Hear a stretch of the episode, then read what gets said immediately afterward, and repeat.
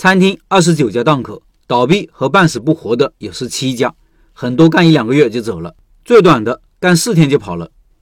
继续昨天的案例，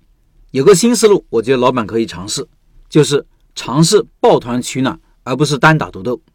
昨天说的上新品啊、搞活动啊、搞宣传啊、提高进店率和转化率啊，都是属于单打独斗的措施。如果街边店也正常，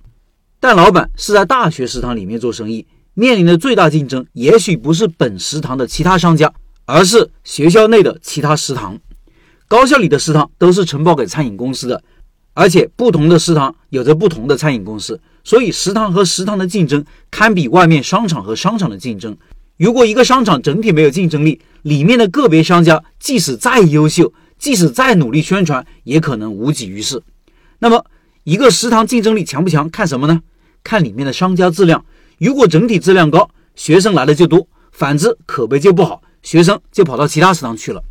结合老板的反馈，他们食堂竞争力很一般。他提到了，下学期新来的商户大多已经倒闭，只有六家还在，其中两家营业额一千左右。另外几家每天营业额只有两三百，餐厅总共就二十九家卖饭的档口，数了一下，上面倒闭和处于半死不活状态的就十七家，很多商家是干一段时间就走了。比如麻辣香锅，第一家干了一个月，第二家就干了一个星期就走了；盖浇饭干了一个月走人，小火锅也是干了一个月走人，还有最离谱的一个大米套餐就干了四天就走了。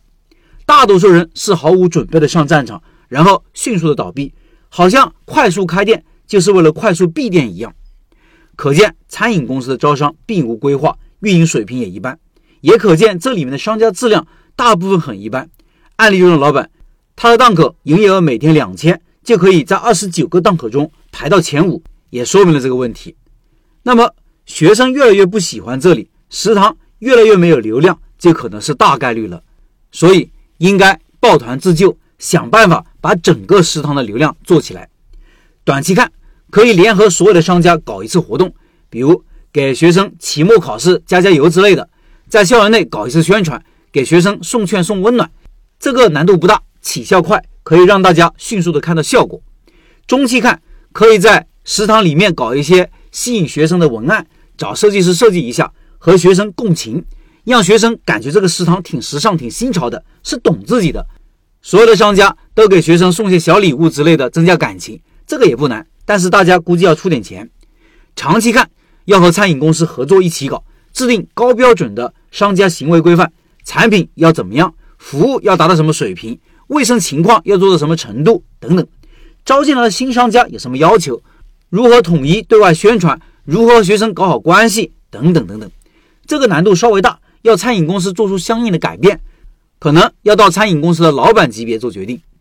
我认为里面的商家没人会拒绝自救，餐饮公司也会乐于合作，并且乐见其成，因为大家都是一艘船上的，成功了大家受益，失败了也不会有什么损失。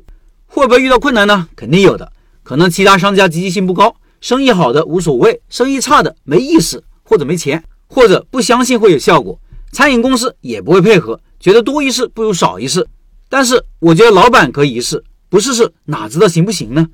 为什么一个小档口老板要操心这事？因为高校里的餐饮公司大多也是小公司，经理可能就是一个觉得人生无望的大叔，能力见识都有限，除了监督下卫生情况，每天想到的可能就是如何偷懒，如何压榨商家，下班去哪里打打麻将，没能力也没有意愿去管如何提高食堂整体竞争力的事情。如果遇到这样一个经理，不如自己动手，丰衣足食。